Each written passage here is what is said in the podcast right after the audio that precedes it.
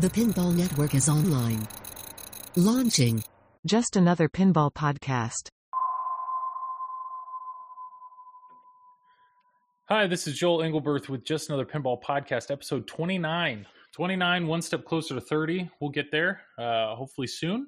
But um, yeah, another real exciting episode here, or at least a conversation I know I've been looking forward to for for weeks. We've uh, you know we've had a lot going on with the news. We we we really dove into Mando, and you know the Mando reveal was so stretched out stretched out. So it was it was cool having a podcast just discussing you know rumors and what we saw, and then we were waiting on gameplay and discussing code and uh, yeah, it was like stretched out over a month. But I know before that, before Mando came around, I kind of threw out a call. I kind of threw the bat signal in the air, and that was um, I was reaching. I was looking for a P3 owner. I was looking for somebody who um, has a P3 and enjoys their P3 and was just willing to discuss and talk about their P3. And um, luckily, I found somebody. I actually had multiple people reach out to me, but I got to give props to this guy. He not only emailed me, but he found me on Facebook and messaged me there. And um, we started up a conversation. I thought, yeah, let's do this. Let's get this conversation going.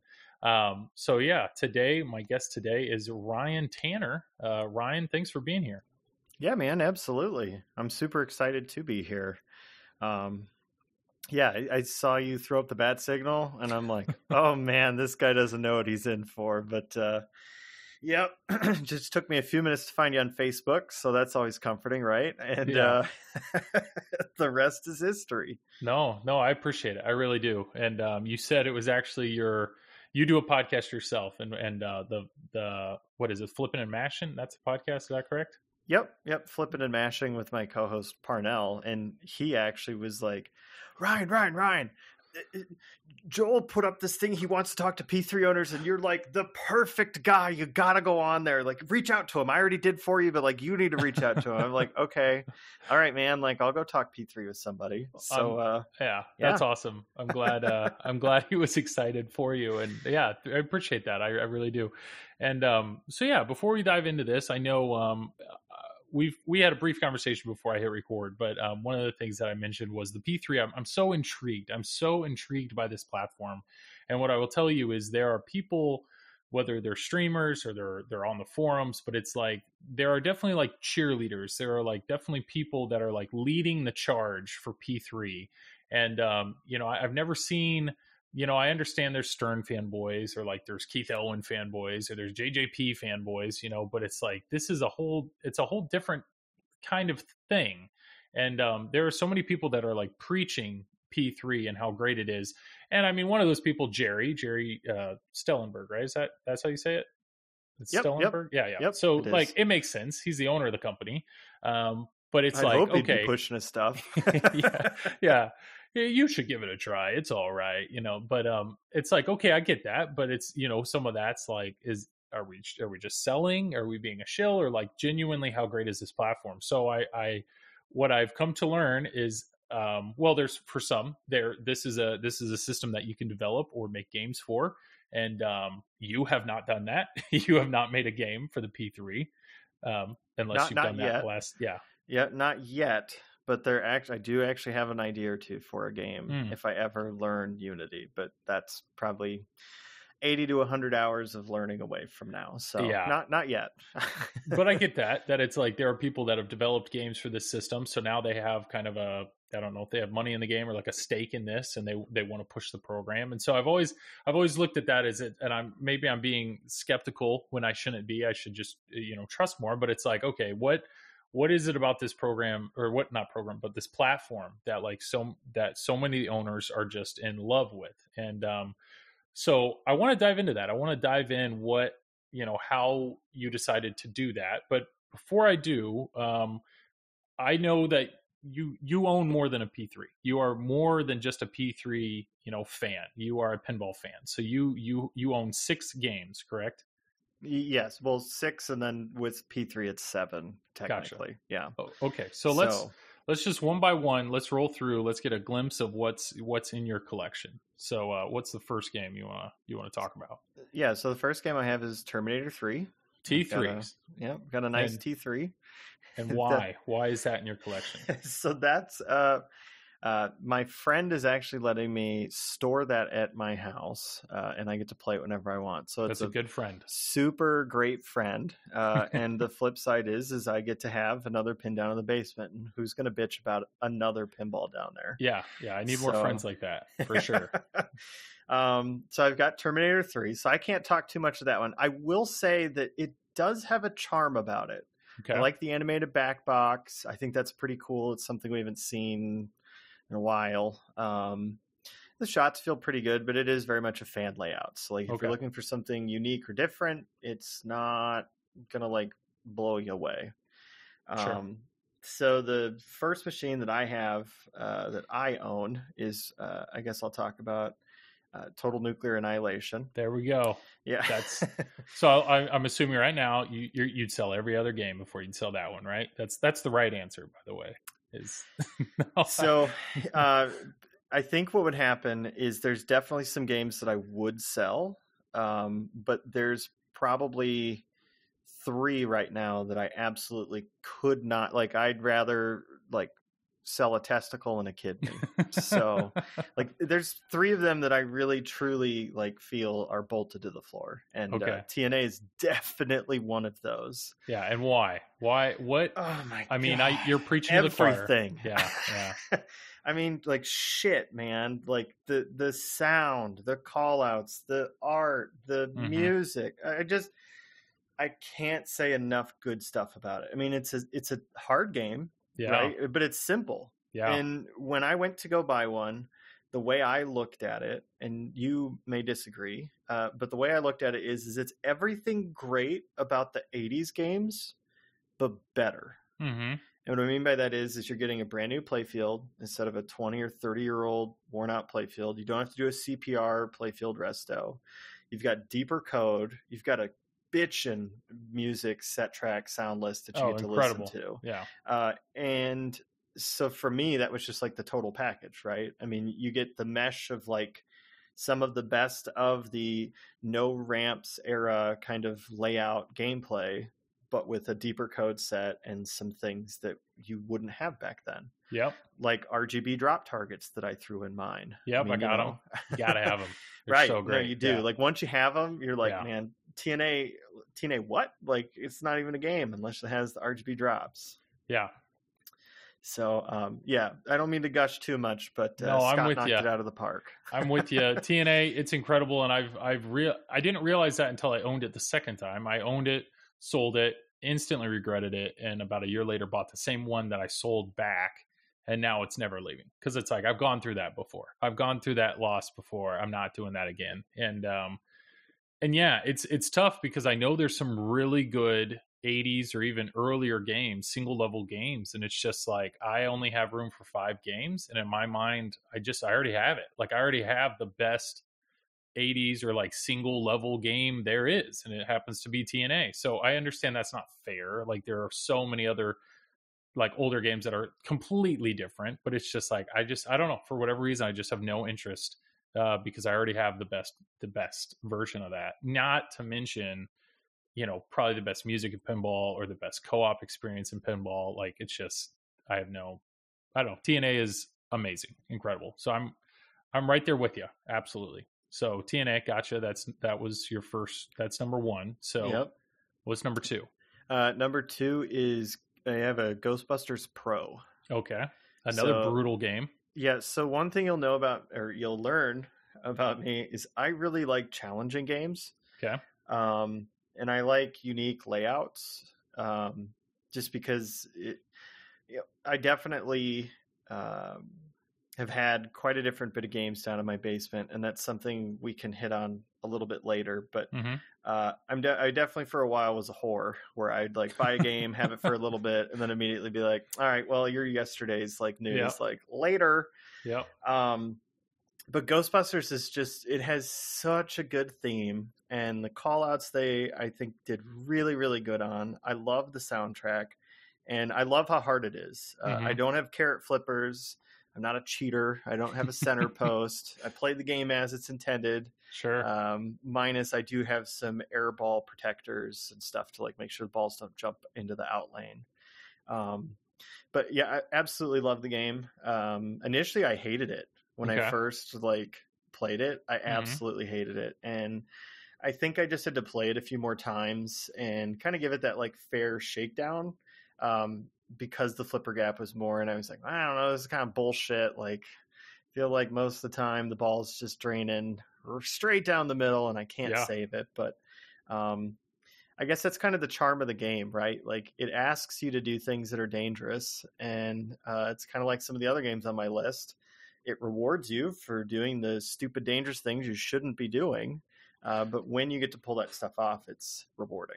right? So what was the moment you said you started? You initially hated it, but what like when, like for TNA, I, the first when I saw the reveal, when I saw everything, I was like, what? Like nothing. There was nothing about TNA that excited me until, but the aha moment was the first time I played co-op, co-op, and I realized like my wife, who doesn't really care about pinball, actually enjoyed that. Or I had a friend come from out of town. The one I bought, I bought from a bar. He came out from out of town, and we played all these modern Sterns, and we got to TNA, and that was the only one he wanted to play over and over again. Like that was my aha moment of this game. There's something unique about TNA. So Mhm. with with Ghostbusters, you said you hated it, but what changed? Like when when did you change? When or what changed your mind? So I think one thing is is uh, I'm fortunate enough that there is a uh, pinball bar down near me called uh, Tilt. I think Okay. there's quite a few of them, so they're kind of well known. But anyway, Where are you located? Minnesota, Gotcha. Okay. just north of the Twin Cities. So um, in either case, most of the games at Tilt, you don't really find pros there. You find premiums, you find LEs from JJP. So I'm spoiled in that sense because Mhm. I'm always getting the full game, but I really don't like Ghostbusters Premium. Yeah. Yeah. I mean, and that's another like kind of hit on a topic we were talking about earlier. That's another really polarizing game. Mhm. Um, but I really, really like the pro. And the first time I actually got to play a pro, I was like, holy shit, this is like way better. I don't have stupid magnetic slings Yeah. that just throw Yeah. the ball down the center drain. Like this, this to me, it made sense. Like it, that was that aha moment. Like when I played a pro and the slings weren't stupid and the left ramp wasn't so hard to shoot and the right ramp wasn't so weird. Like the game's already brutal enough. Like Yeah. uh, the the premium, I think, until you do a bunch of mods uh, and like hack stuff up, it doesn't shoot as well as the pro does. Um, so, but yeah, uh, once I played a pro, I was like, Sh- shoot, I need to get a Ghostbusters. Uh, So and, you yeah. buy that you bought that new or you bought that used? Oh goodness, no! I bought that used. Well, Nice. after uh, it had, you know, been discontinued. I think I got Ghostbusters about eight months ago. Yeah, Yeah. there's um Yeah. that's a game I'd love to uh to have at some point. Not necessarily I it's it's tough because I, I don't know if I'd commit to just buying it, but if I could borrow it or if I had a friend of mine uh who I knew had one that would be like, hey, let's swap, you know, let's swap a game for three months or something. I just I know there's a lot of love for it, but my experience with Turtle or not Turtles, with my experience with Ghostbusters is like I just get destroyed. Anytime I've ever played it at a bar, it just it just eats me alive. And so uh it's hard to keep putting quarters in a game that just destroys you. So I know in a home setting when I could really fi- figure that machine out, I think I could I could really enjoy it. But um, that's Well, awesome. To, to hit on that point, uh, if you think Ghostbusters is rough, I think a game that I've owned and subsequently got rid of pretty quickly. Uh, that's even, I think, more of a ball buster is Star Wars. That's my other game I was going to mention. Star Wars is another game that just eats me alive on location. but I can't- know like Zach and Greg with uh, Straight Down the Middle, they both love Star Wars and they talk about these pinball moments that it's like I feel like I'm not like I need to get further in the game to experience these moments, but I just can't. I, I have not been able to do that on location, and uh, I'm with you. Star Wars. So you've had it and it, and it left, is what you said. Star Wars. Yeah, I, I owned a premium. Uh, actually, I blame Zach because I was talking to Zach on Facebook and Mhm. he was like, "Yeah, man, you know, the Star Wars the premium with the, you know, the Hyperloop. the hyperloop and all that stuff like you just you got to get one man it's just it's it's great and to his credit it is a really good game. However when i would go down and play for like the hour that i could at that time uh, of pinball a night i'd normally pick one machine right? Mhm. instead of like going down the line and just getting a game or two on each it's like all right let's see how far i can get into the depth of the code here. And i'd probably play like 15 or 20 games of just utter crap and then there'd be that one game that was like redeeming where I'd like get far and I'd like maybe get close to destroying the Death Star or blowing up the Death Star and getting victory multi ball and then you know trying to start the next one and those moments were great but uh, for me and the machine that I had they were so few and far in between uh, it made it really difficult to like want to go down there and play it knowing Yeah. I had a you know four percent chance of actually like really enjoying myself whereas Mhm. the rest of the time it's just like shouting at the machine like i've never been as mad at a machine as i have star wars i mean and that's saying something because some of these other games i have are total like yeah. There's some Yeah. assholes The So- fact I, I think that alone, the fact that you're saying Star Wars, you've been more mad at Star Wars than Ghostbusters or TNA. I mean, those two, yeah. But right and then, uh all right, so so TNA, Ghostbusters, um, is that is Ghostbusters one of the three bolted to the floor or no? no Okay. ghostbusters i mean in the event that i don't know like tomorrow i had to pay for testicular cancer and it just so happened to be i had to get rid of half Yeah. of my pinball machines to pay it off Sure. like ghostbusters would be leaving Okay. Um, the next game that I have, uh, you actually mentioned it a moment ago, is I have Turtles. I have a There Pro. you go. Okay. So um, I do have a Turtles Pro, and I bought that brand new in box. Um, and I was one of the few lucky ducks that had the awful like uh, inkjet printer issues Yeah. at the playfield. Yeah, I'm very And, familiar uh, with that. Yep. I it, it only took 11 months, but I eventually got my new playfield from Yep. Stern. Uh, so, uh, but I really liked that game because the unique layout. And to be completely like blunt with you, Teenage Mutant Ninja Turtles, mwah. Mm. from my childhood, I watched that as a kid growing up. So for me, it totally like did what it needs to do. Yeah, Dream Theme, man. That Mhm. was 100% when I got in the hobby. That was the first thing I searched because in my mind, uh, you know, like everybody, when you get into pinball, you're like, I only need one machine, so it's like I might as well get a theme that I like. So I searched turtles, saw the Data East one, read some reviews. I was like, well, looks like I'm not getting that. And uh, so uh, new turtles was always as soon as I heard rumors. I mean, I started saving money just in case, and uh, I'm with you. I I'm uh, I love it. It's a brutal game, so fast, such a hard Mhm. game. But um, I don't know. It, uh, you, do you like it? Is that you're I enjoying do. it? Yeah. Yeah. it's not one of the ones bolted to the floor, but I I do truly love it. Um, and I was really on the fence for a while after it came out whether I wanted to buy one because I mean Mhm. that was the, like the height of COVID, and I bought one like within a month or two of it like coming out and being available to buy. Um, but yeah, the the theme, the unique, the more unique layout, um, and just kind of some interesting shots that they put in there that you don't necessarily see Stern going for these Yeah. days. So Yeah. I thought that that was really interesting for me. And it's loaded as a pro. Like that's what I like about it. I'm not tempted at all to get a premium. Um, but I mean, it's, the glider's cute and whatever, but like I got a Krang. yeah, I got one of the lure mods. The lure mods, they got the same thing. Yep. So I got that. Um, you know, and yeah, I don't get the glider that goes back and forth, but there's no like real modes to it. It just has that one little like glider jackpot thing, and like that didn't seem enough. And then the pizza spinning both. Who gives a shit? Like, I, who cares if the pizza spins both ways or one? Yeah. And what the last one was eight balls versus six.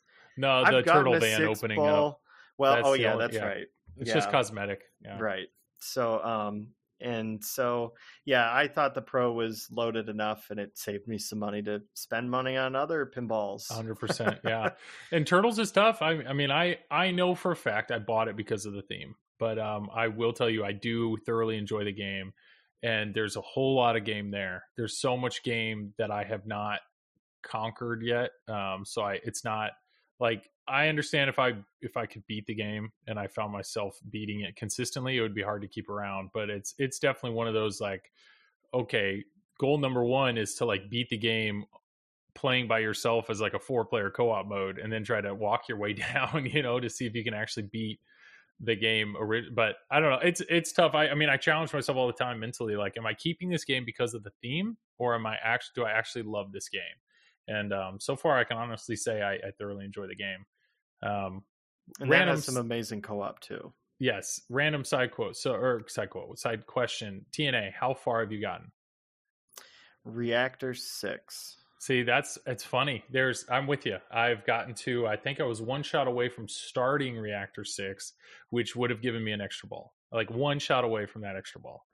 And uh so yeah, that to me is a, like there's it's there. It's achievable and that's why there's always that draw, but it's amazing. I've talked to a few people that have beaten the game, you know, multiple times and they still TNA like pulls them back in. But Well, I'm also uh, someone that enjoys like being mean to myself, so I actually have a Powerball in mine too, Oh, like wow. just Yeah. to make Yeah. it more. uh, Yeah. Just you know, in case. I wasn't like getting my butt kicked enough, I was like, hey, let's put a Powerball in there too, just because why not? So Mhm, um, for sure. yeah. But that's actually been really fun. I, I actually like the Powerball in it quite a bit. So TNA, Ghostbusters, Turtles. So all fast hard games. So those are three. so what what's number 4? Uh, so number four is uh, Metallica. Okay. Yeah. another pretty fast, not as hard game. I mean, it's Mhm. it can be brutal, but it's more what is uh, people call it chopping wood. I think Yeah. Greg famously, and I think Zach did too. They both are like, yeah, you know, it's you're chopping a lot of wood. Um, Is this the pro or premium? It's the pro. Got it. Yeah, uh, the premium kind of scared me because whenever I've seen one in the wild, uh, not in a person's collection, the premiums are always broken. Like the the hammer doesn't work; it, Mhm. doesn't slam the ball down into the playfield, and so I'm like, eh. but I I obviously modded the Metallica Pro up because you know It's a great everybody does. It is. Yeah. Um, so I really enjoyed that one. I like the band, um, although I'm not a huge fan of band machines like normally. Like Yeah. I've owned a Yeah. Maiden, um, but the music kind of got like kind of old after a while because I'm not a, a fan of Maiden music. Mm-hmm. Um, but yeah, I, I absolutely love my my Metallica. I've wanted one for a few years, and I finally had the opportunity to get one. Um, Yeah. but yeah, it, it's hard, but I like it because um, it's one of those games where you know if you're just sitting there, ball one, launching the ball, it's pretty boring.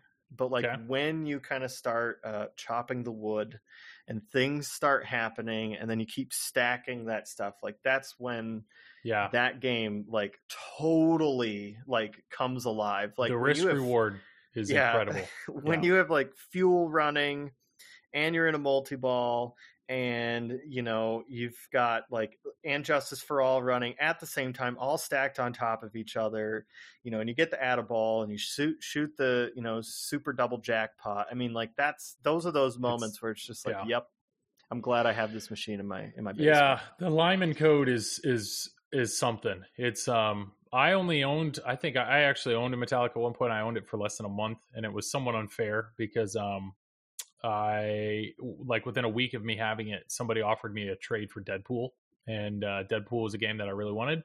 And so every time Metallica would just kick me in the nuts, like in the back of my mind I was like I could get rid of you right now. Like you know like you could be gone right now. So it i was will sell you yeah, exactly. right now And I was always in, the, in my head like, am I enjoying this more than I would potentially enjoy a Deadpool? And you know how brutal Metallica can be because that risk reward, you can Mhm. you can start building and building, and you got all these different lanes figured out, and you're like, man, it's coming, it's coming. You know, I just got to hit these shots, and then boom, and it just all comes crashing down.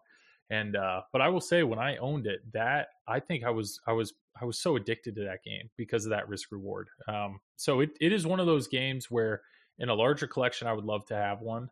I would love to have it back because of how unique it is. It really the code is is really well done. Yeah, I mean, Um, I've had uh, like Spider Man, right? There's another good, you know, pretty deep Lyman Sheats game. Sure. Does not compare at all to Metallica as far as like the variety of rules and like Mhm. what can kind of be going on at the same time. Like Spider Man doesn't feel like you're blowing up a balloon to the point where it's going to like pop. Whereas Metallica, I mean, you're constantly blowing up and you're like, oh man, like, is this where I need to cash out? I like that whole risk reward thing where Spider Man, it, it gets it gets up there, like it's elevated, but it's never quite for me that same level.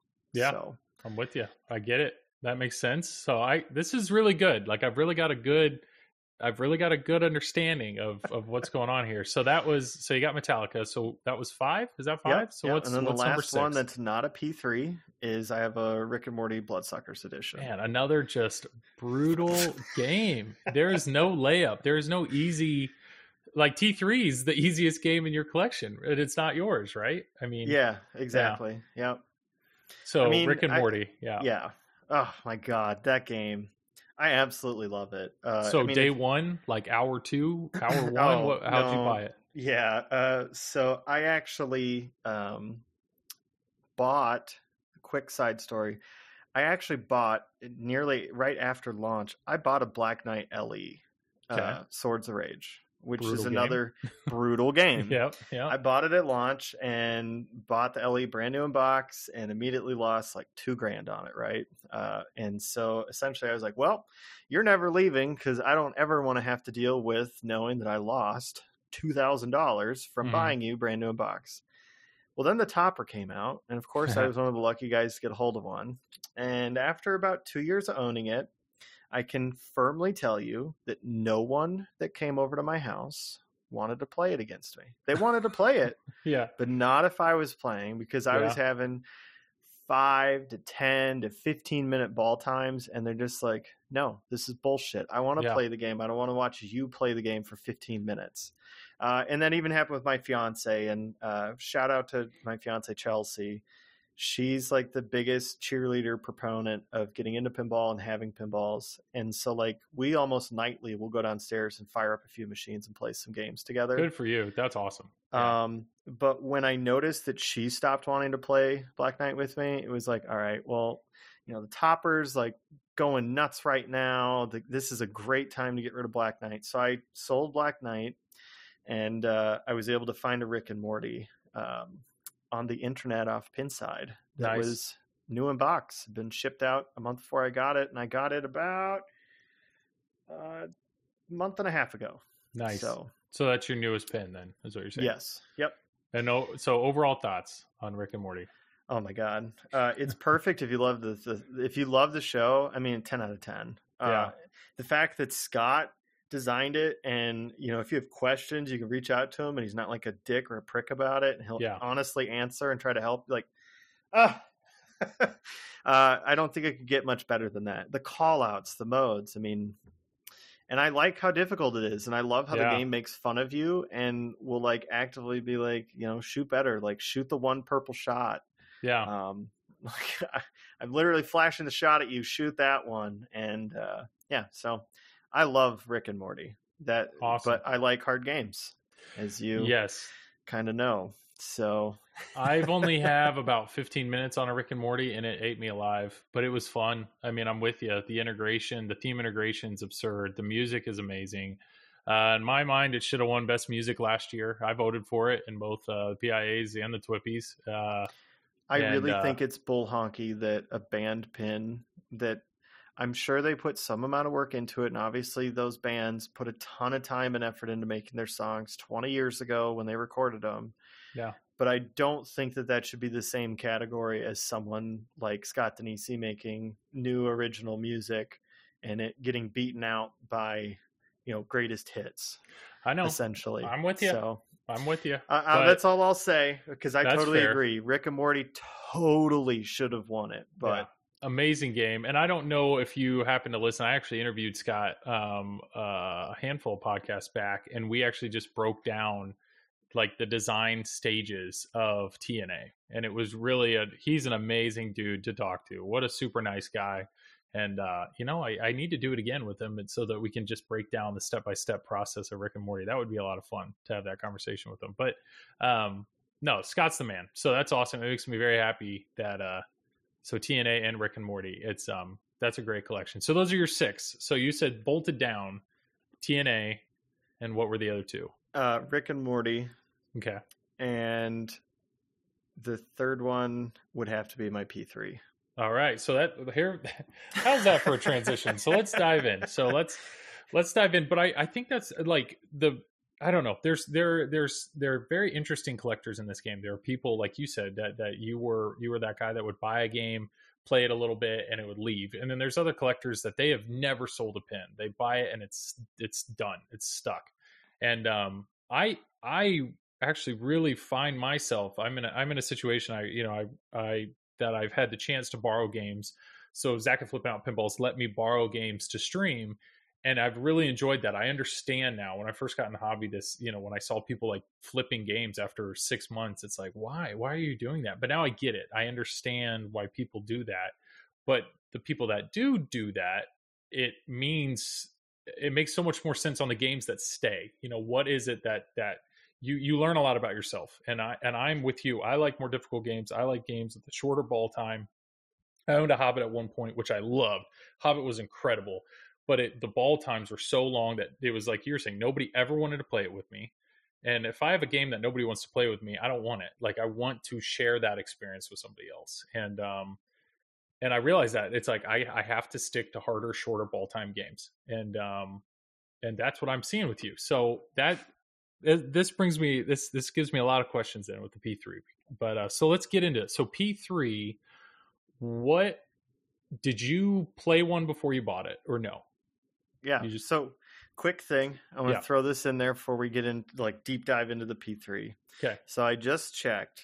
In the last three years, I have owned and subsequently sold or traded 31 machines. 30 okay. Well, technically 32 cuz F14 only counts once, but I've owned it twice. That's fun game. Hard uh, game. And I'll probably own another one if the prices yeah. go back down to like reasonable levels, not F14 grand. Yeah, F14's legit. Mm-hmm. Yeah. Uh, but yeah, so anyways, did I get to play a P3? Uh, no, I did not. Wow. Um, okay. Oh yeah, no, I went in dry.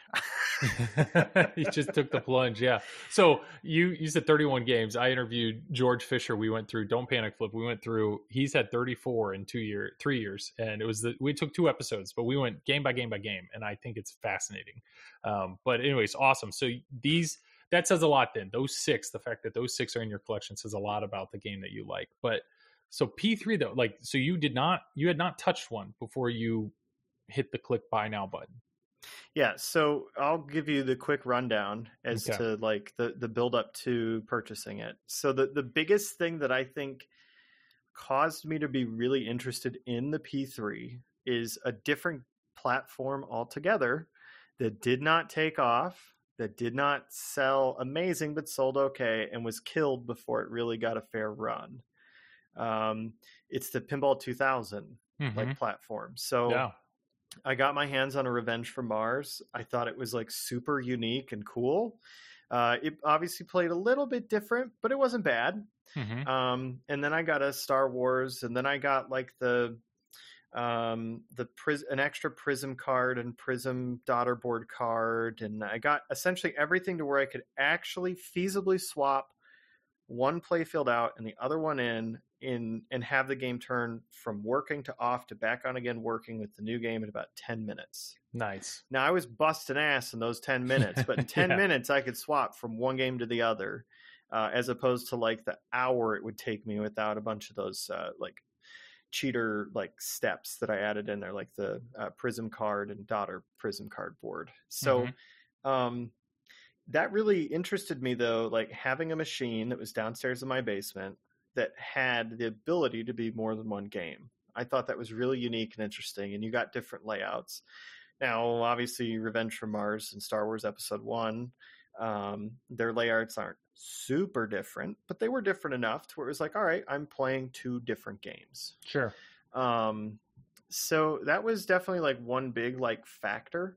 Um, what ended up happening though is I had been watching P3 streams on and off. Um, kind of paying attention to it, but I was like, well, I don't know, like it's a lot of money. Mm-hmm. And then I kind of got to a point where I had an Avenge from Mars LE, and this was, you know, when they started to pop off in value relatively, and a I had posted it up. I actually talked to a guy about trading it for Rick and Morty. And nice. then last minute, uh, P3 owner contacted me. He's like, "Hey, do you want to trade for my P3 for your attack from Mars, you know, plus some cash, obviously. Mm-hmm. And uh, I was like, yes, yes, I would like to do that. Like, let's let's do this. And so we had set up a time, and I don't want to say that I got cold feet, but at one point I definitely did reach out to Kevin, and I'm like, Kevin, you know, Kevin Manning, Kevin like, Manning, yeah. don't don't bullshit me. Like, do you really like this, or like what's what's going on here, buddy? Um, and I think he was like the final little bit of feedback that I needed. Uh, just because, kind of like you said, if he has 16 games and he loves streaming the P3 and playing it, that obviously tells you that they're doing something right. Yeah. Um, so yeah, after that, I, I went to the dude's house and uh, moved the heaviest game that I've ever moved yeah. without yeah. a power lift, uh, like an Escalera, Yeah. um, because it is, I think, with the heist module in it. I think I was quoted by Gerry when we interviewed him. It's 385 pounds without the minimum 15 pinballs needed in the bottom of the in the game trough. So. Unbelievable. I mean, it's 400 pounds Yeah. probably sitting there once you have all the games loaded in or the balls loaded in it and everything. But uh, yeah, we went and played it. Uh, my fiance Chelsea played it once. I played it twice, and that was it. I was like, all right, we got a deal. nice. So So that okay, so yeah, that's really interesting because I've always the Pinball 2000. I, I'm with you. Like they're so unique. They're such a unique game, and I remember I thought about that. Like I thought that's and I, and I went to a buddy's house who he had a pinball party and like people were on a, a Revenge for Mars like all night. Like it's such an amazing game for non pinball people because it's so easy to know what to do. Like it's so Right. the video like tells you it's so obvious like i'm shooting the chicken like you know like you know it's like i'm hitting the ramp i'm blowing you know like it's so it communicates things so well and um i've i've thought about that a lot actually like whether or not it's worth pulling the trigger on a revenge from mars just for that social i get people to come over like how do i get people in to like enjoy pinball um and I'm I'm still on the hunt for that. You know, TNA is definitely the game that I know my friends and family enjoy playing the most, and it's the music that really sucks them in and the simplicity of it. But um, like even like Turtles or Deadpool, like they those games are complex, you know, or or more complex than than they really want or that would hold their attention uh long term. But the Revenge Revenge from Mars is amazing in that in that sense. So I, I see what you're saying and, and you and I know though the moment I got Revenge from Mars I would pursue everything that you said like well how do I get a Star Wars playfield and how do I make it so I can swap you know how do I get that two for one so so you did that how shortly after you got the P3 were those gone like did they so those those actually left beforehand. Okay. Um, it it was a lot. Uh, swapping them over, I'm definitely not going to sugarcoat it. It's Mhm. still a pain in the butt skis to uh, transfer one over to the other and kind of have that that that experience that you you like romanticize until Yeah. it's time to actually like do it, and then you're like, oh my god, this like sucks because I was able to find a Star Wars conversion kit that was brand new in box for mine. So, um, yeah, I got rid of Revenge from Mars uh, probably earlier. It was like what April of 2020, okay and then I ended up getting the P3. It was like six months ago, seven months ago. No, four months ago okay five. I don't know, something like that. Anyways, uh, so that's kind of where where that popped in. But you know, I did fall in love with the Pin 2000 system and the way that it it it wasn't just flashing lights, right? Yeah. So yeah one thing we can go over in a little bit if you want, but I've had a lot of friends come over and other people come over and play my P3, and some feedback that I've gotten from them was kind of very similar to what you hit on, right? Especially for non pinball people. Mhm. Like there's blinking lights everywhere, right? For especially if you don't know the rules of a game. I mean, even Ghostbusters. If I did not tell you how to play that game at all and you just walked up to it, I know. yeah, Yeah. good luck. Like Yeah. you're going to be like, all right, well everything's like flashing. Like what the hell do I shoot? Um, and you aren't necessarily going to understand like what one thing does or another or how. So the P3 does a really good job, very similarly to uh, Revenge from Mars, but in a different way. Like you know what you're shooting at, and you Mhm. know exactly what that's going to do because it's literally on the display down at the bottom two thirds of the game. Um, so that's, I guess, one like really interesting or nice thing about it is like for people, it's it's more approachable because I have had a lot of friends come over, and before I had the P3, a lot of them were like, "What am what am I supposed to do? Like, I'm really liking this. Like, I'm I'm liking the music, I'm liking the theme or whatever, but like, what what do I do?" hmm and the P3 kind of, I don't want to say it holds your hand more, but it's better at at portraying what you need to do because it can do whatever needs to be done to get that point across. If that Yeah. makes sense. It makes total sense, and I know that's that's almost like a check that I've had in my head of like what like a game needs to have something easy. Like I need to be able to explain a goal for somebody to do in like five seconds or less. So when I own Simpsons, incredibly deep game, but like when my nieces and nephews would come over, I'd be like, hit the garage. You're going to end up up there.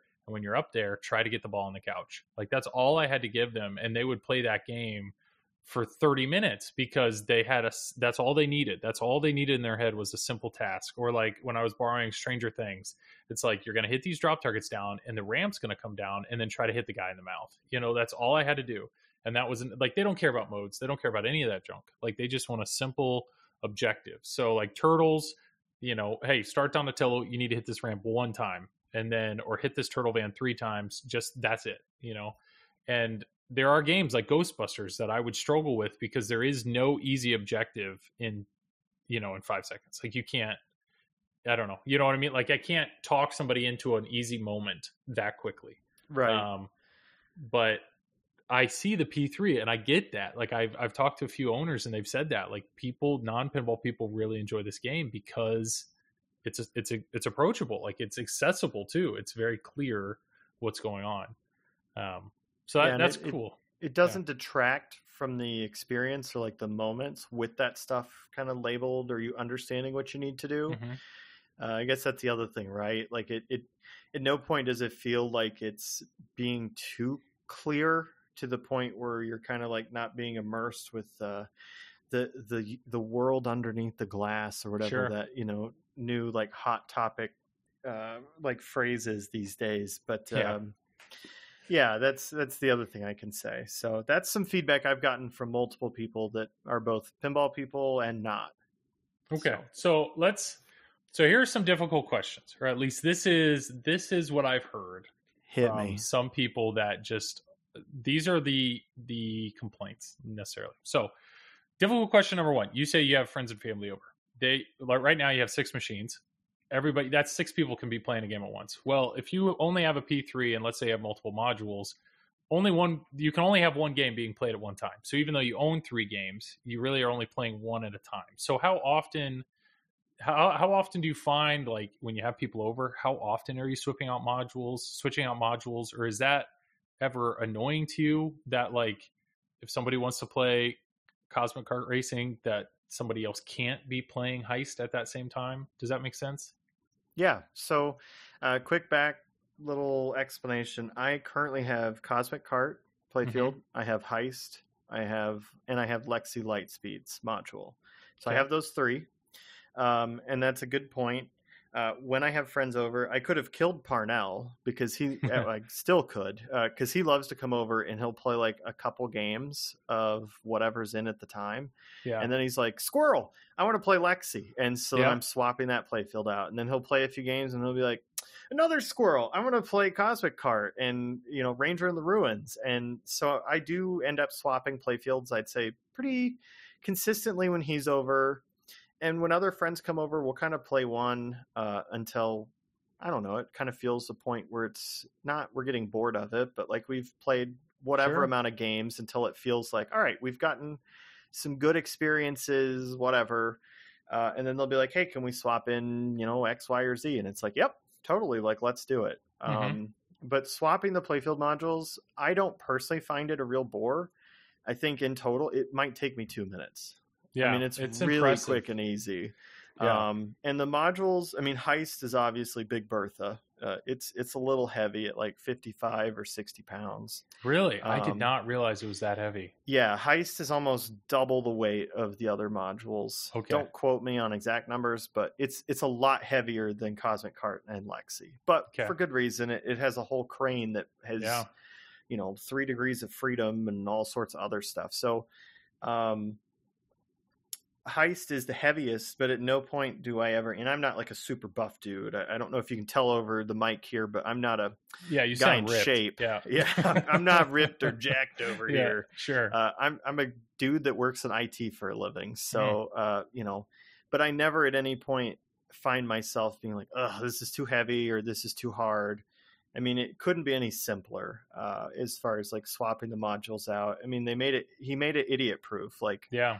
The three to four connectors that plug into the back. Uh, one's an HDMI, one's an Ethernet, and two are Molex. And one Molex is huge, and the other one's tiny. Like Yeah.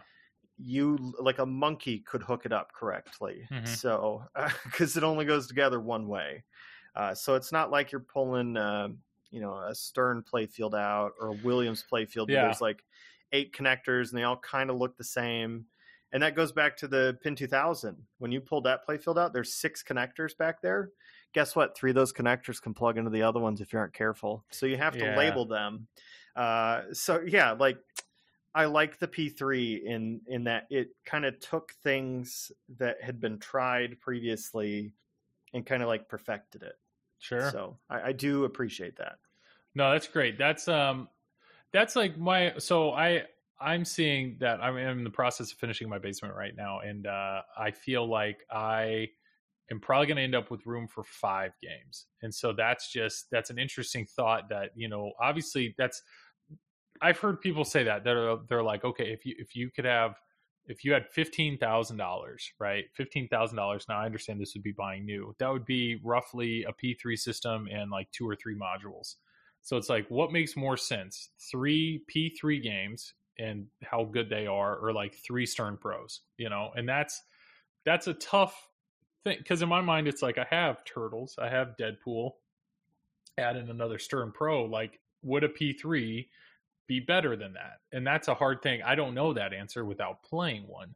But that's like the the money there is is a is a thing. So obviously used or trading, you could potentially get that cheaper. But the other issue like what people have complained about is okay now you've made that $15000 investment. Well if you have three stern pros you can have three people playing playing pinball at the same time. You can't have three people playing a p3 at the same time like three different games. And so that's i get that. Like i understand that that's a pro and a con but as an owner i don't know. Do you see that being an actual problem like in your day to day or is that it really doesn't No, because I mean, I'll, you know, when I have people over that want to play pinball, mm-hmm. they like all the modules. Okay. Um, they all have their favorite, right? But they enjoy all of them. So if like one's in, we'll just play it, and then someone will be like, "Hey, like, can we swap to whatever at some point?" And it's like, "Yeah, sure."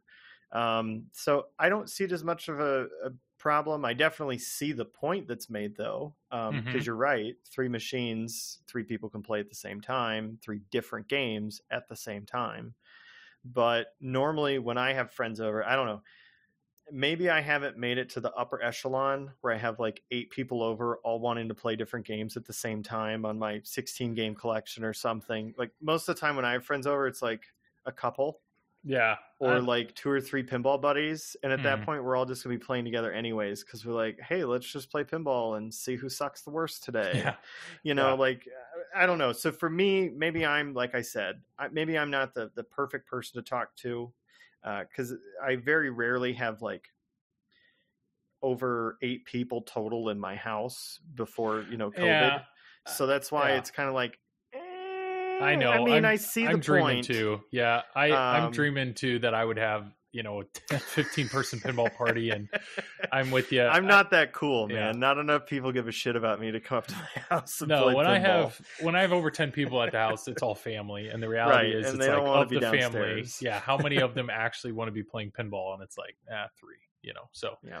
I get it, but it is I get it. I understand that that's a voice, you know, to spend that type of money, and then I know what an, another amazing thing, and I'm I, I'm not trying to put you on the spot here, but these are the questions that you know I'm I ask myself, which is um like uh you know what I love about this hobby is the fact that you can buy a game and and unless you're just an idiot and buy like a stupid game that's garbage or pay way too much for it, you can typically resell that game and lose very little money. And so like have you I mean you've already said your this P3 is bolted to your floor, but was there ever concern about like resale? Like whether or not, you know, if you buy a module and you don't like it, like you're you're you have a very limited group of people to resell that game to, or or no, like now that you're in, that's not really been a concern of yours. Yeah, I mean, I guess there's two things I want to hit on quickly. Mm-hmm. Is like so the first one is um, the value in the P3 only taking up one spot. So like in your instance, you only have five spots in your basement. Yeah. So that's what I think spoke to me a lot about the P3 is I only have one footprint, but I can have multiple games in there, which was a big selling point for me. So like uh, my friend Parnell, my podcast partner, Mm-hmm. he just put his deposit down on his own P3. Oh, Um, so he's okay. buying one brand new because he ended up enjoying it enough, and he has six other games in his basement. Uh, you know, Ghostbusters Premium, Medieval Madness, uh, Lord of the Rings, Tron, uh, Metallica, and I think I'm missing another one. But you know, so it's not just me. I think there there definitely are those people that uh, are space limited, and that's Mhm. another like big factor with the P3 because if you have other pins down in your basement, if you have over three modules, you can slide a module and store it underneath any of your other machines. So it really doesn't end up taking any more space than whatever kind of footprint you have. mm-hmm. Um, but that's, I guess, one thing. And the other thing, as far as like buying modules or something like that, uh, or was I worried when I bought the pin? you know what? I'm pinballs hold their value right now really well. The market's Mhm. crazy, but overall, you are correct. You could buy a pinball machine unless you bought it new. I think because new, I New, you'll I lose mean, some. you're you're always going to lose some on a new. Yeah. Now, how popular the title is, you know, is it Stranger Things or Black Knight? Like Mhm. you might be losing more.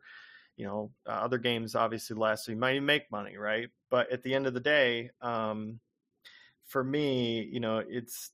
I mean, obviously there is a value there, and you don't want to make awful investments. But the investment for me wasn't, you know, do I think I'm going to get rid of this in six months? I guess the way I looked at it was, is I'm going to be able to get a new game at minimum one full new playfield about every year yeah. for half of the cost of a pro.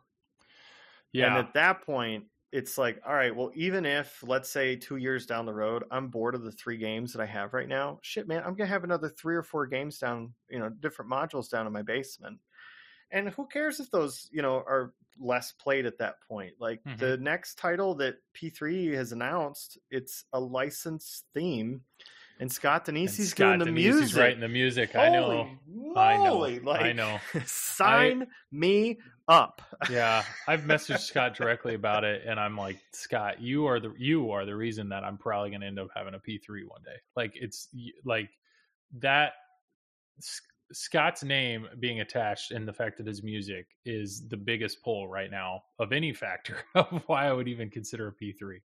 Um, well, he owns one too.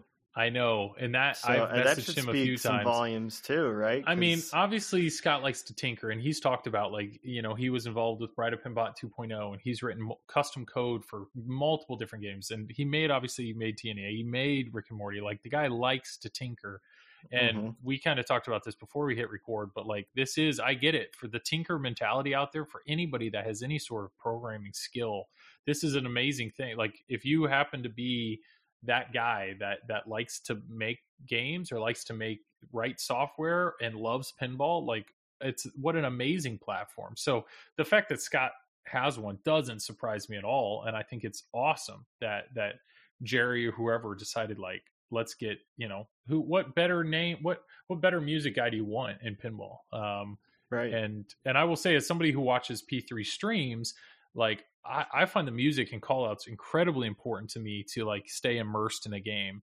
And maybe I'm just I don't know. I've never been in love with any of the music that I've heard in a P3 game. So if this is a level that if this is a way that they can really you know really ex- step that up, like Scott's a, a ringer. I mean, brilliant. It's awesome. I'm really well, excited. the other thing I can throw in there is uh, the P3 does not have as good of a sound system as TNA, but it Yeah. is absolutely on point with Rick and Morty. okay. So like it has like one of the best sound systems in pinball. So like I can only imagine Yeah. how badass it's going to be having Scott's music blaring downstairs on my P3 here soon. Mm-hmm. No, so. for sure. And and and that's supposed to be sooner than later that that module's coming out. But yeah. um okay, well, so I got more I got more hard questions for you. So Hit me, buddy.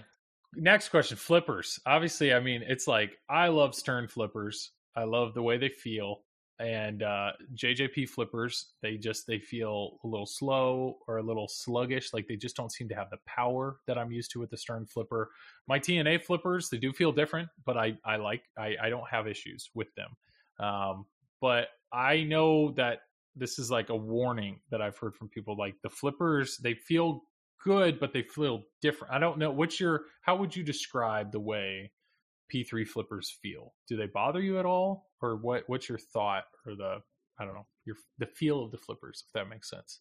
Yeah. So that's a pretty good like point slash question, right? Mm-hmm. And I guess you know part of it is in it for me to explain it in a way you understand. At the end of the day, the P3 is P-ROC boards underneath Mhm. it.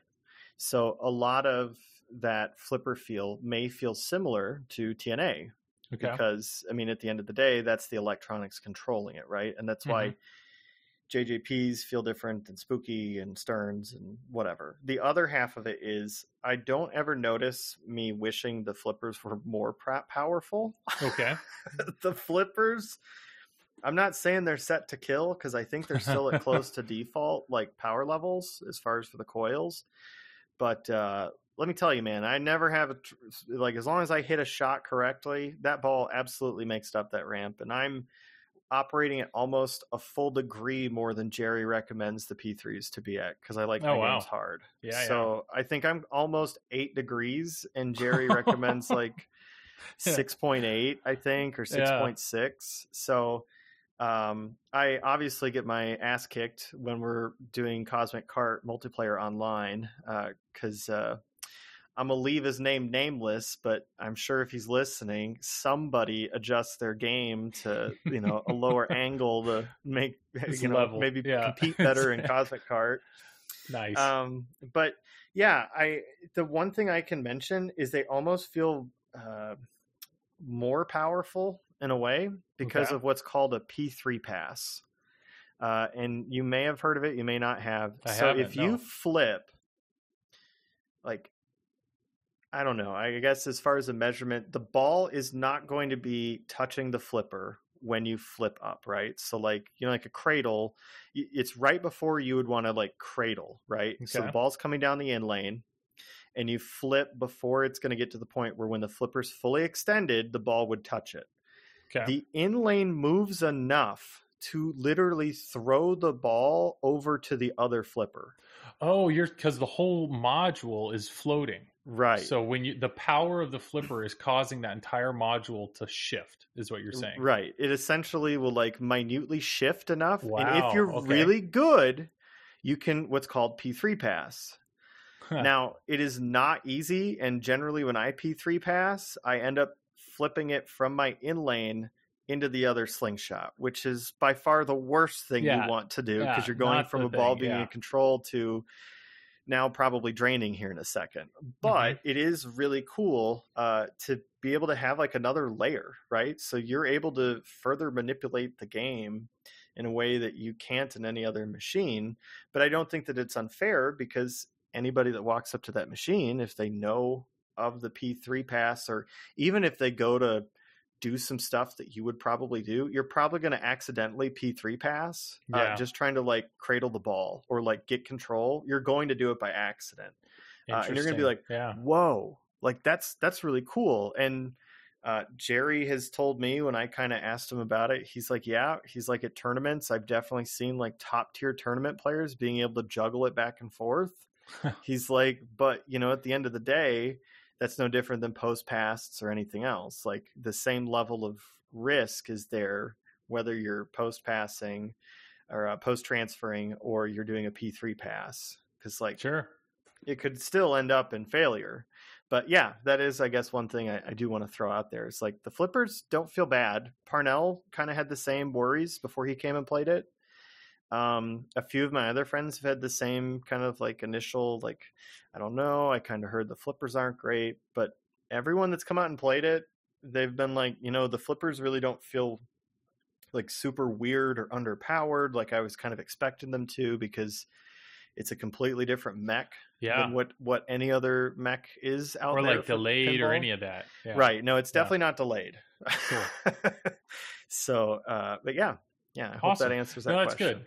And so the other, my other tough one here, and this is just from watching, but so obviously it's really cool that the that the lower whatever two thirds of the play field is all that screen, and obviously you have the kind of the side targets on the side. You have the scoops and the little walls that pop up, and what they do with the screen. I understand the ball tracks and all that stuff, but that's an awesome, awesome avenue. But really, game to game, you only have a unique play field for that that back third, right? And we were talking about some of the games that you have, and like, um, you know, like Turtles. Turtles is a unique layout, but like that right ramp in Turtles is really close to you, like really close to the flippers.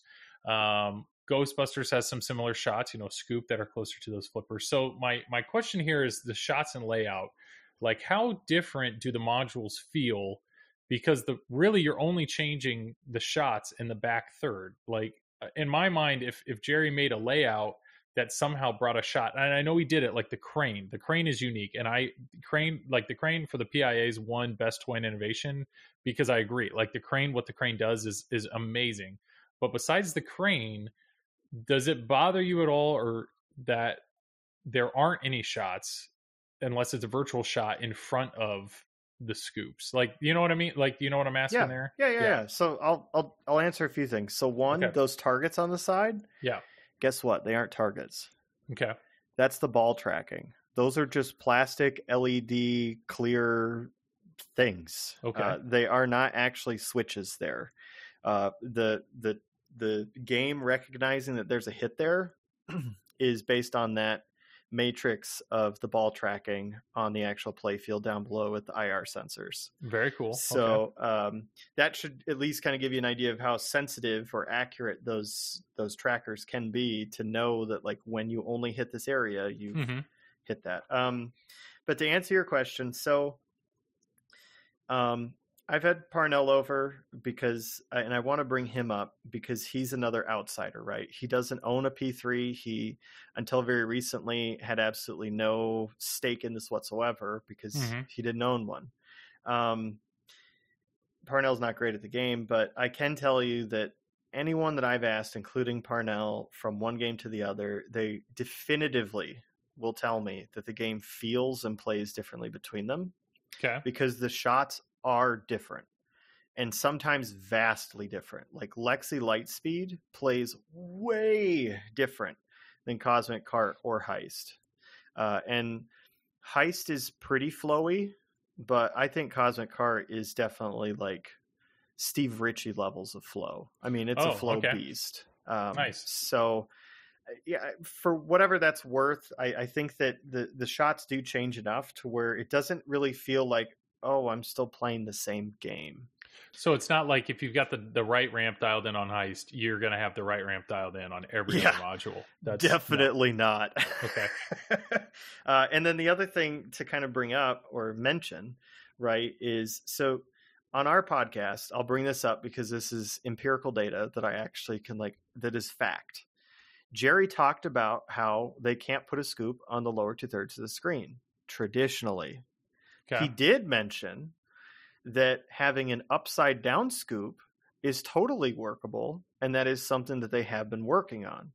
So it would not surprise me if they were able to implement an upside down scoop where it hovers just above that IR grid and the ball literally scoops up into it and you know does an invert and then is held there for a second and then acts like a normal scoop yeah. just upside down instead of right side up. Um, and then we can see from the footage, because he also talked about this on our podcast, um, you know, having ramps that extend down and are over the playfield, uh, pop bumpers that are over the playfield, changing the flippers out completely, where you have three flippers or four down at the bottom, kind of like old school games hmm um, all that stuff he said they are either in the process or have perfected.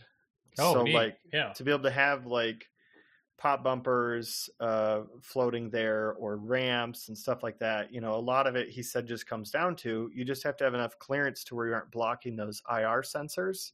Hmm but because of how the p3 is manufactured there's essentially this whole like space frame thing where you could slide something in and it could literally sit over the playfield there to where you could have pop bumpers or ramps or whatever wire forms you name it like that stuff could be there so um that's really exciting too right to see because if he came out of the crane hmm man i mean he set the bar high but i am Yeah, super yeah. excited to see what he comes out with and innovates with next because he's pushing the envelope and i, I, I- gotta yeah. give them credit there like 100% i mean he's going Yeah. down a completely different path than anybody else and i I'm ya, appreciate that it just that's what you know from the when you look at the modules right now because there's there's only three modules available right it's lexy cosmic and heist what's the fourth one Uh, so the fourth one is Cannon Lagoon. It's Okay. it was designed to be a redemption style game, so it only has five shots. oh, Uh, It's more like a kids game, I guess, kind of style. The interesting thing about that one, though, is they do sell a uh, mini game or a, a DLC game or whatever you'd want to call it called Grand Slam Rally, okay and that essentially turns your P3 into this like hybrid uh, pitch batter game, and that looks like just absolutely a ton of fun, especially if you had friends over to be Mhm. able to like see who could get the furthest because all of those scoops can pop up and turn out to be outs. So Yeah. like the the implementation in that is like really really good. Yeah Um, so yeah, there's four playfields. Cannon Lagoon is probably the least, I guess, innovative because it is more of a redemption style. It's supposed to be a little bit easier. Um, but the Grand Slam Rally thing, I think, totally makes it something that I want, especially since it's uh, the cheapest. Uh, it's only fifteen hundred bucks for the module. yeah i see that So- but that's with That's the other kind three trade off. with the other three modules though because of the layout you know you look at it and it's like well technically they're all fan layouts. I mean heist maybe not because there are there is a shot that you you can only hit with that upper flipper. But the other ones it's like well technically they are fan layouts. And it's like most of the time it seems like at least when i see kevin stream he is backhanding stuff all the time. So it's one of those things where it's like all right if he backhands the right ramp on heist is backhanding the right ramp on lexy the same feeling and and obviously i want you know if i'm changing modules i want i want the feel to change more than just the code but you were saying and you said definitively you feel that the games very like obviously when i play turtles and then step over to deadpool completely different games you know Right, they feel right. totally different but that's i you may not get that extreme of a difference but you are saying it does feel the, shots, feel different Yeah, they're they're Okay. not in the same place. Like if you like were to close your eyes, right, Mhm. and somehow become a speed runner of backhanding the right ramp and heist, yeah yeah I guarantee you, if I put in Lexy or Cosmic Cart, you would not hit that shot because they are different places, like in the ge- geometry. Because, for instance, Cosmic Cart has three orbits and two ramps and a Mhm. scoop and a captive ball. Um, so that would probably be, I guess, like the first thing I can think of immediately is like where the ramp would maybe be geometric, ge- like the geometry of it on heist is going to be closer to where like your orbit is on cosmic cart. Okay. And lexy lightspeed's right ramp is that 180 quick invert which is uh, also like kind of off in a different spot because of just where it is. So yeah they're, they're not the same they're they, they're kind of close but kind of close is obviously can sometimes be a huge difference because Sure, turtle's yeah. right ramp is kind of close to where stern's right ramps normally are but i get it and i and i you know, understand yeah you know it's people- not quite the same like obviously like when guardians come out people are like guardians and metallica are the same layout and no i mean they're similar obviously guardians are more similar to metallica than it is deadpool you know or Right. like people say the same thing with uh stranger things you know it's just attack from mars it's like similar but no they are definitely yep so I, I see what you're saying. So if uh if Gerry called you up right today and was like, "Hey, we're we're gonna about we're gonna start the next module," what you know, give us what do you want? What do you want on that? Or like, hey, what's you know? Would you say get me a get me a pop bumper like TNA or something? Give me a pop bumper on that lower play field. Like, what would you? uh, Do you feel like there's a there's something like that that you would really love, or just I don't know? Maybe that's a tough question that you haven't really thought about. But No, I, I have Okay. a lot because I mean, when you own the P3, you start like looking at it as I don't want to say a maker or a builder, right? But you're like, I wonder what could go here, or I wonder what could go there. So I'd really like to see a scoop down Okay. there. And I would love to see a pop bumper, maybe like kind of similar to Rick and Morty, where it's like one of the slings. Mhm. Um, and I would definitely like to see a ramp over that lower two thirds play field as well, which Yeah. might mean that there's also going to be pop bumpers down there to kind of block off shots. And that could also mean that you'd have a different flipper that would end up getting installed in that game because maybe like where that ramp is because it's now blocked off you now have the ability to like gain access to that blocked off section of the playfield where a flipper is yeah, yeah, um, so I think that that could be really cool uh, if they had that stuff.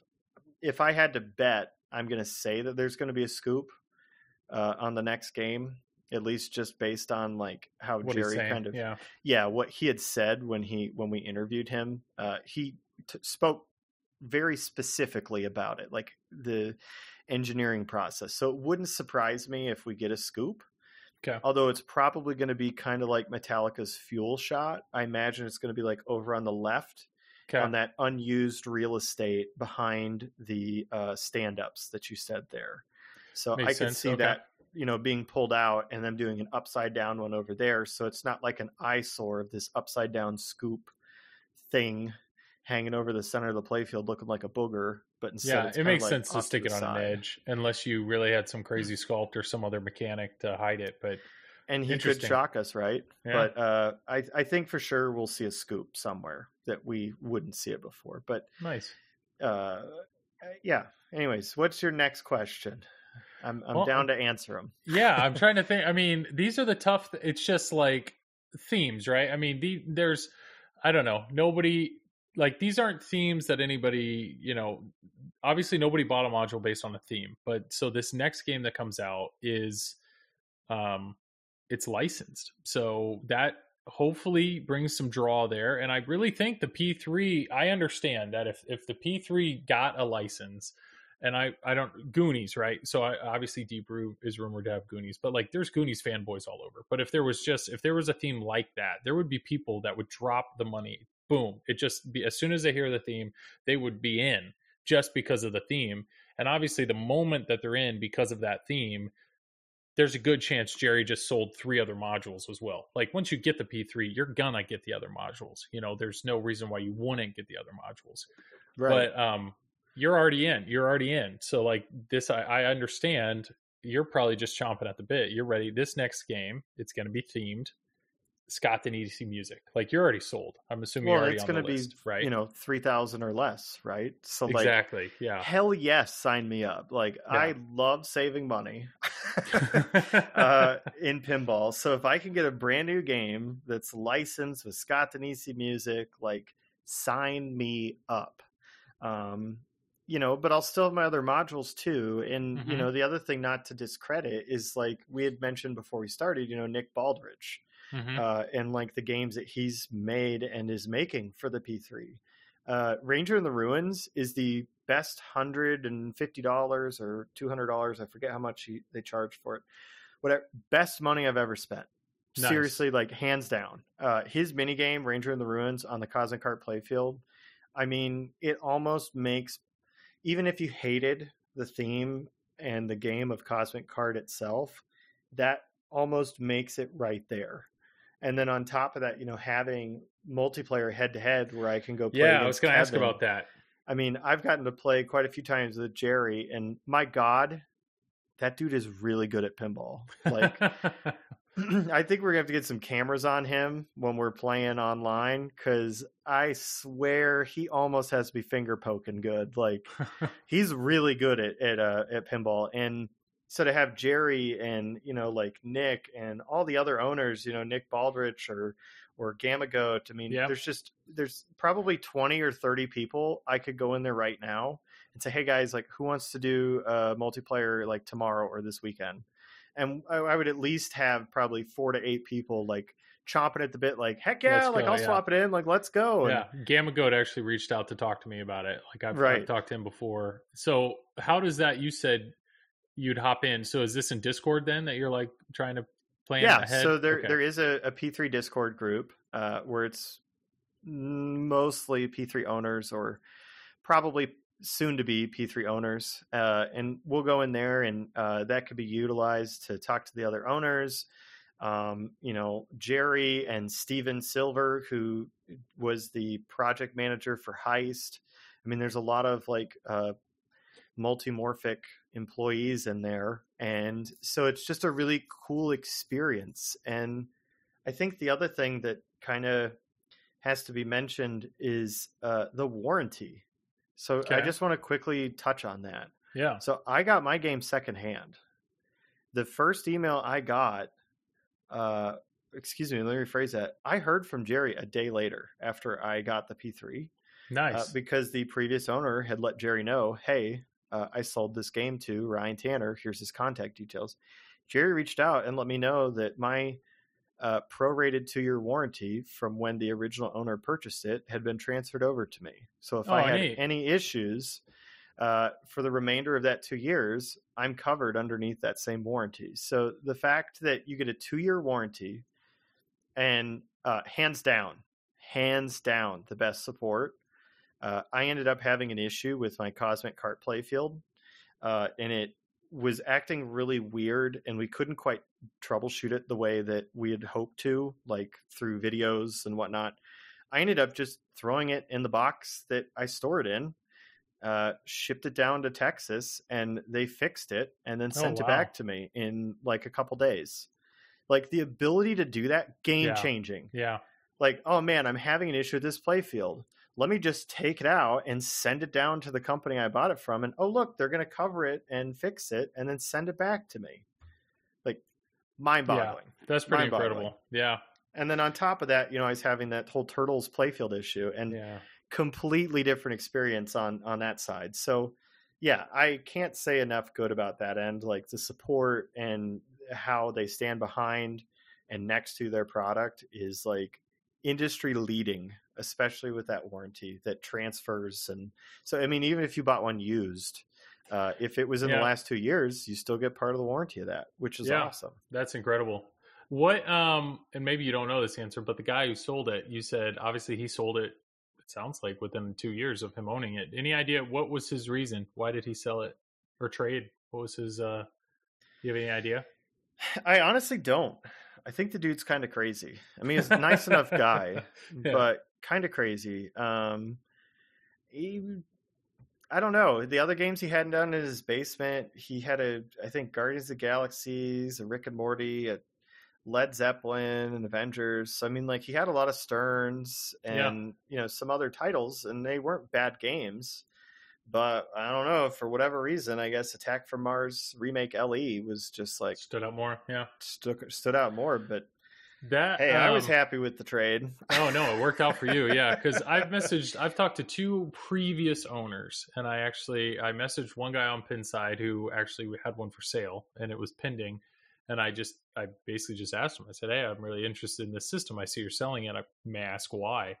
And um, him and another guy that I've had, that they both said the same thing. They said the kids loved it. The kids loved it. Friends of the family loved it. Like it got played, but I just personally found myself not playing it as much as other games and they're like i just wanted something new. I, and i respect that i mean i get that Uh, you've played you just you know you mentioned earlier you had an iron maiden some people think iron maiden is the greatest game that's ever been made but it didn't strike your fancy and so you you moved it on so i understand there's probably previous p3 owners that had the same experience um, which is fair but um i don't that's that's all i've heard is i what i did like hearing though is like kids friends and family they really enjoyed the system um, there's definitely a draw to that. Um, but yeah, what maybe that's a question then, um, and maybe we'll wrap it up with that, which would be what is is there anything else negative, not to be negative, but I think that's the one thing that a lot of these interviews that I'm hearing with Gerry and others, like they're not talking about the negative. So, is there anything else negative that you do feel needs to be voiced? And then, if so, go for it. And then, what's is there is there something else that I'm missing? Is there something else positive that we just haven't hit on that you want to you know fill me in on? Yeah, so I mean, I guess we'll we'll do it backwards because I got to Okay. try to think of some negative stuff. Okay, that's Uh, fair. Positive stuff uh, that we haven't talked about. uh, Working on it is a dream. Okay, Uh, it's so easy to get in there and work on whatever you need to. I mean, being able to slide the flippers out in like a minute Mhm. to be able to fully inspect them and rebuild them or do whatever you need to do is great. Um, so uh, there's that, and the fact that even if, let's say, you bought a P3 tomorrow and you bought the four games, and after about a year, you're like, well, you know, I'm not playing it quite as much. Well, the next game's probably gonna, about to come out yeah, uh, which could totally make you fall in love with it all over again, especially when you're only spending half of a pro. So yeah, yeah, that's, I guess, the other big thing for someone even like myself who historically kind of goes through machines quickly. It's like there's always going to be more mini games that change the graphics and how the game is played on that specific layout. And then on top of it, new playfields that are coming out with Yeah. all new whatever as well. Like, I guess that's what kind of keeps me interested, even though I'm like ADD or ADHD with pinballs, is Mhm.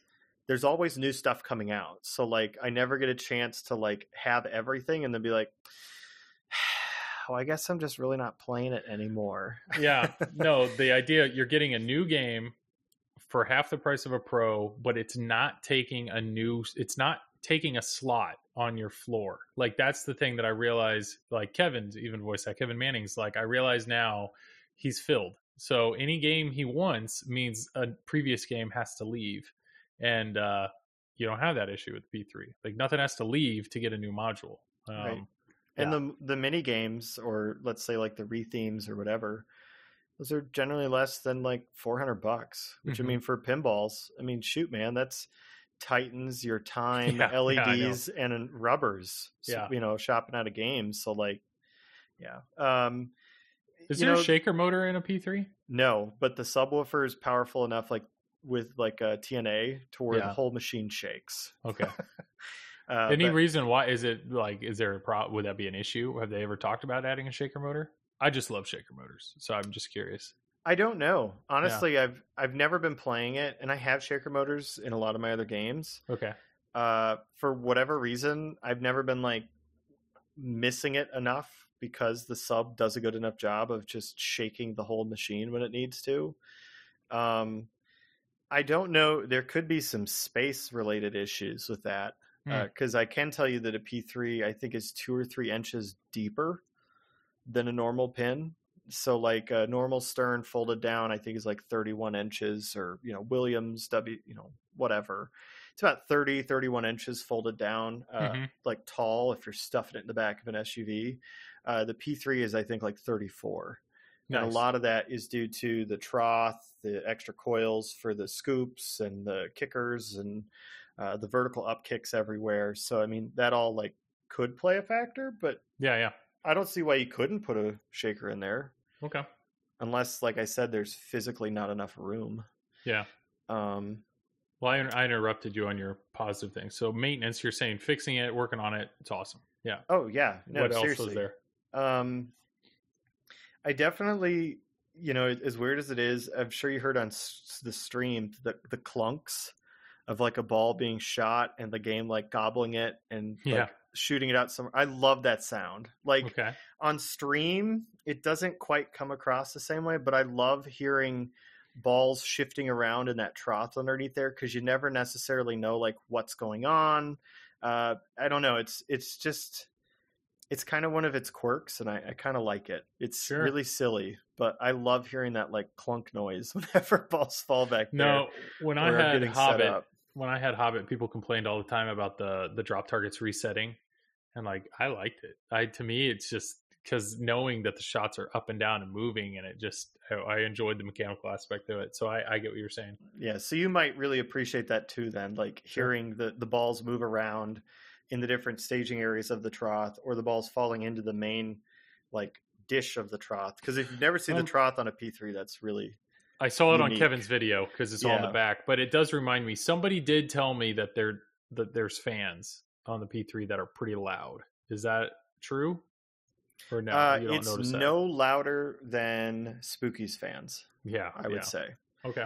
and they're no more distracting than Spooky's fans because unless you have the sound off because Mhm. you're a monster, uh, you the, the game's going to be louder than Louder those than the fans. fans. I promise. uh, and actually, the stock Stern fans, Oh yeah. when they kick yeah, yeah. on, are way louder than the P3s or Spookies, if Sure. we're being real.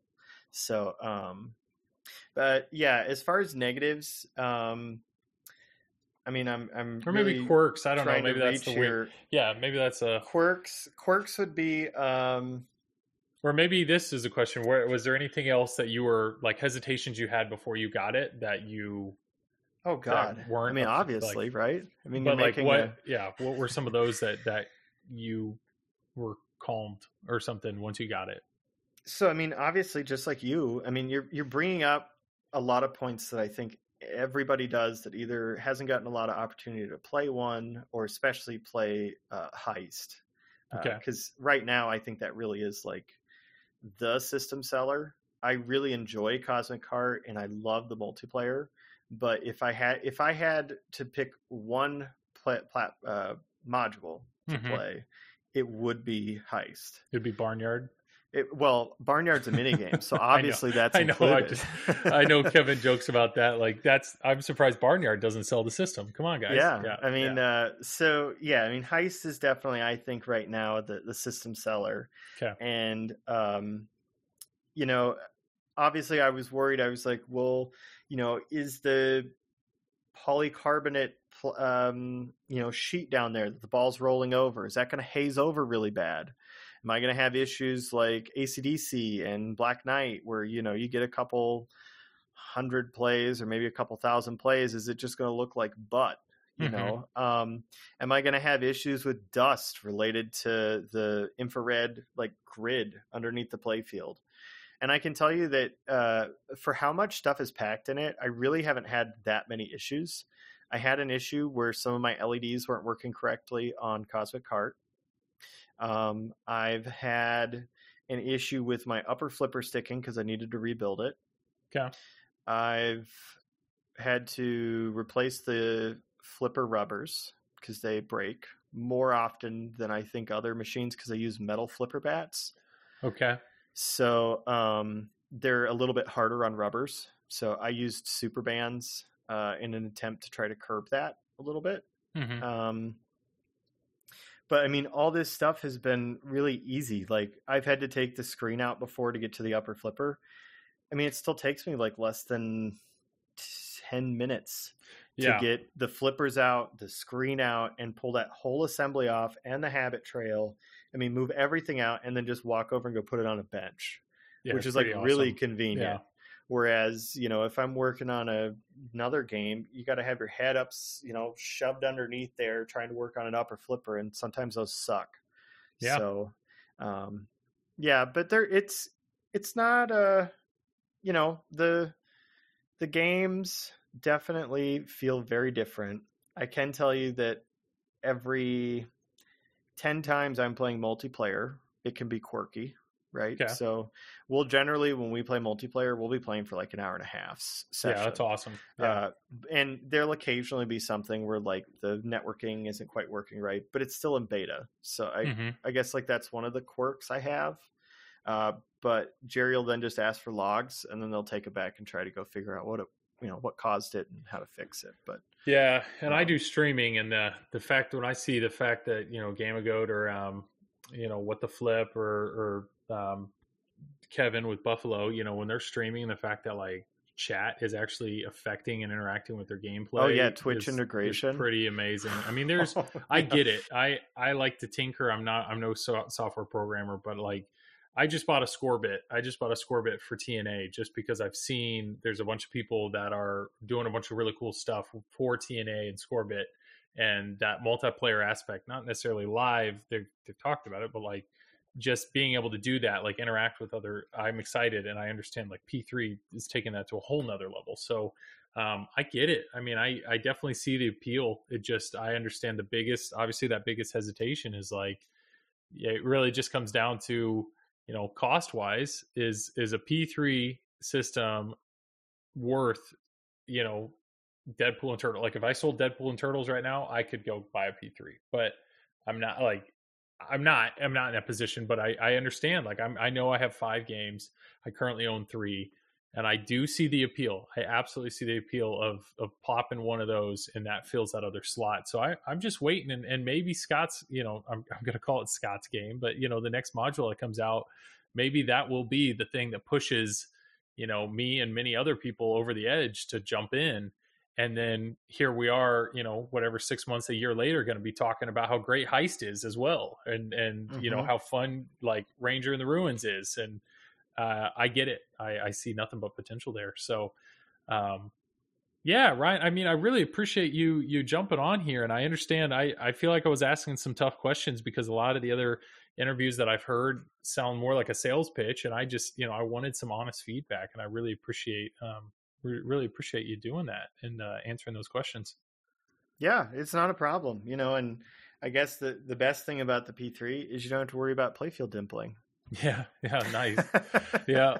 So what other question is uh, so Parnell, your buddy, he he's decided to buy one. So what I mean, do you know I don't know how close you guys live together or what, but it's like that I know a lot of friends that that are over at each other's house a lot. Most of the time they don't want to buy the same game because ah, I can just play it there, you know. But what any idea why he jumped in like we, why he's jumping in on this instead of just playing it at your place yeah so i think it comes down to uh the the platform is what sold him okay. um the the fact because i mean i don't know about you i wish i made a lot more money than i do Sure, um, that's a great, you know, and and so does Parnell, and so do you, right? We all wish we yeah, made yeah. a lot more so we could buy more stuff, but mm-hmm. realistically, mm-hmm you know, uh, we only have so much a year to spend on pinball. And so for Parnell, the big draw for the P3, besides that he absolutely loves Heist and he loves Ranger in the Ruins and Cosmic Cart and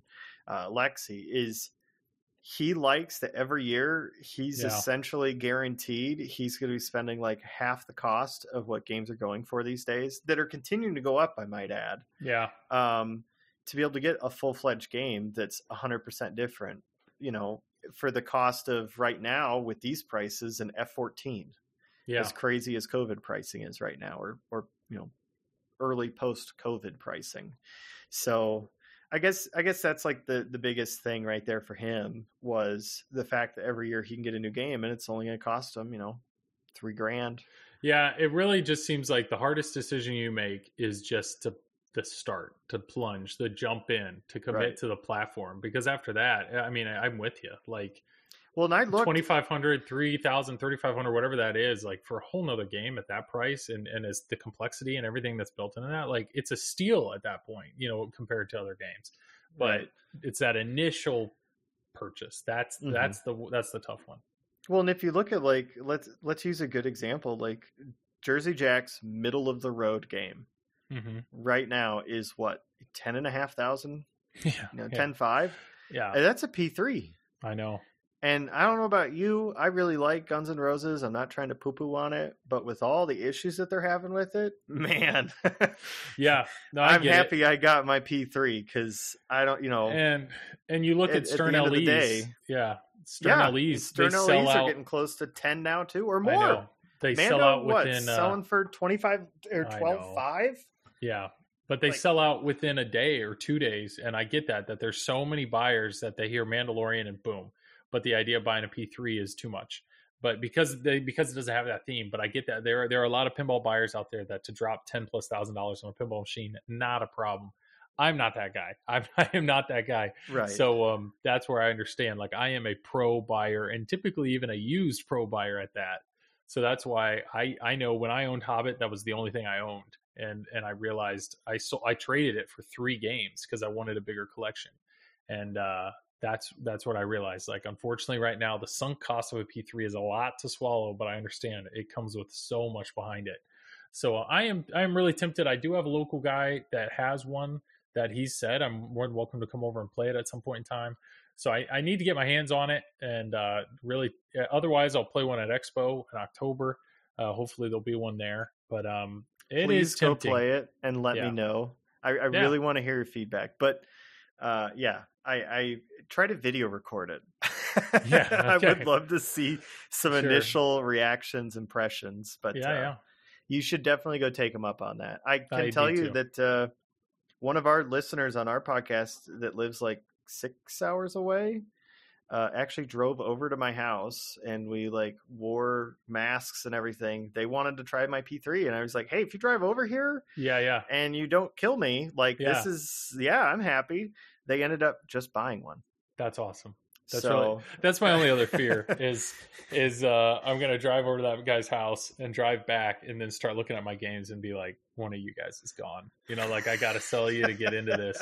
Or I'm gonna be that guy that's just hunting and waiting for the next used one to pop up, that kind of thing. But yeah, yeah.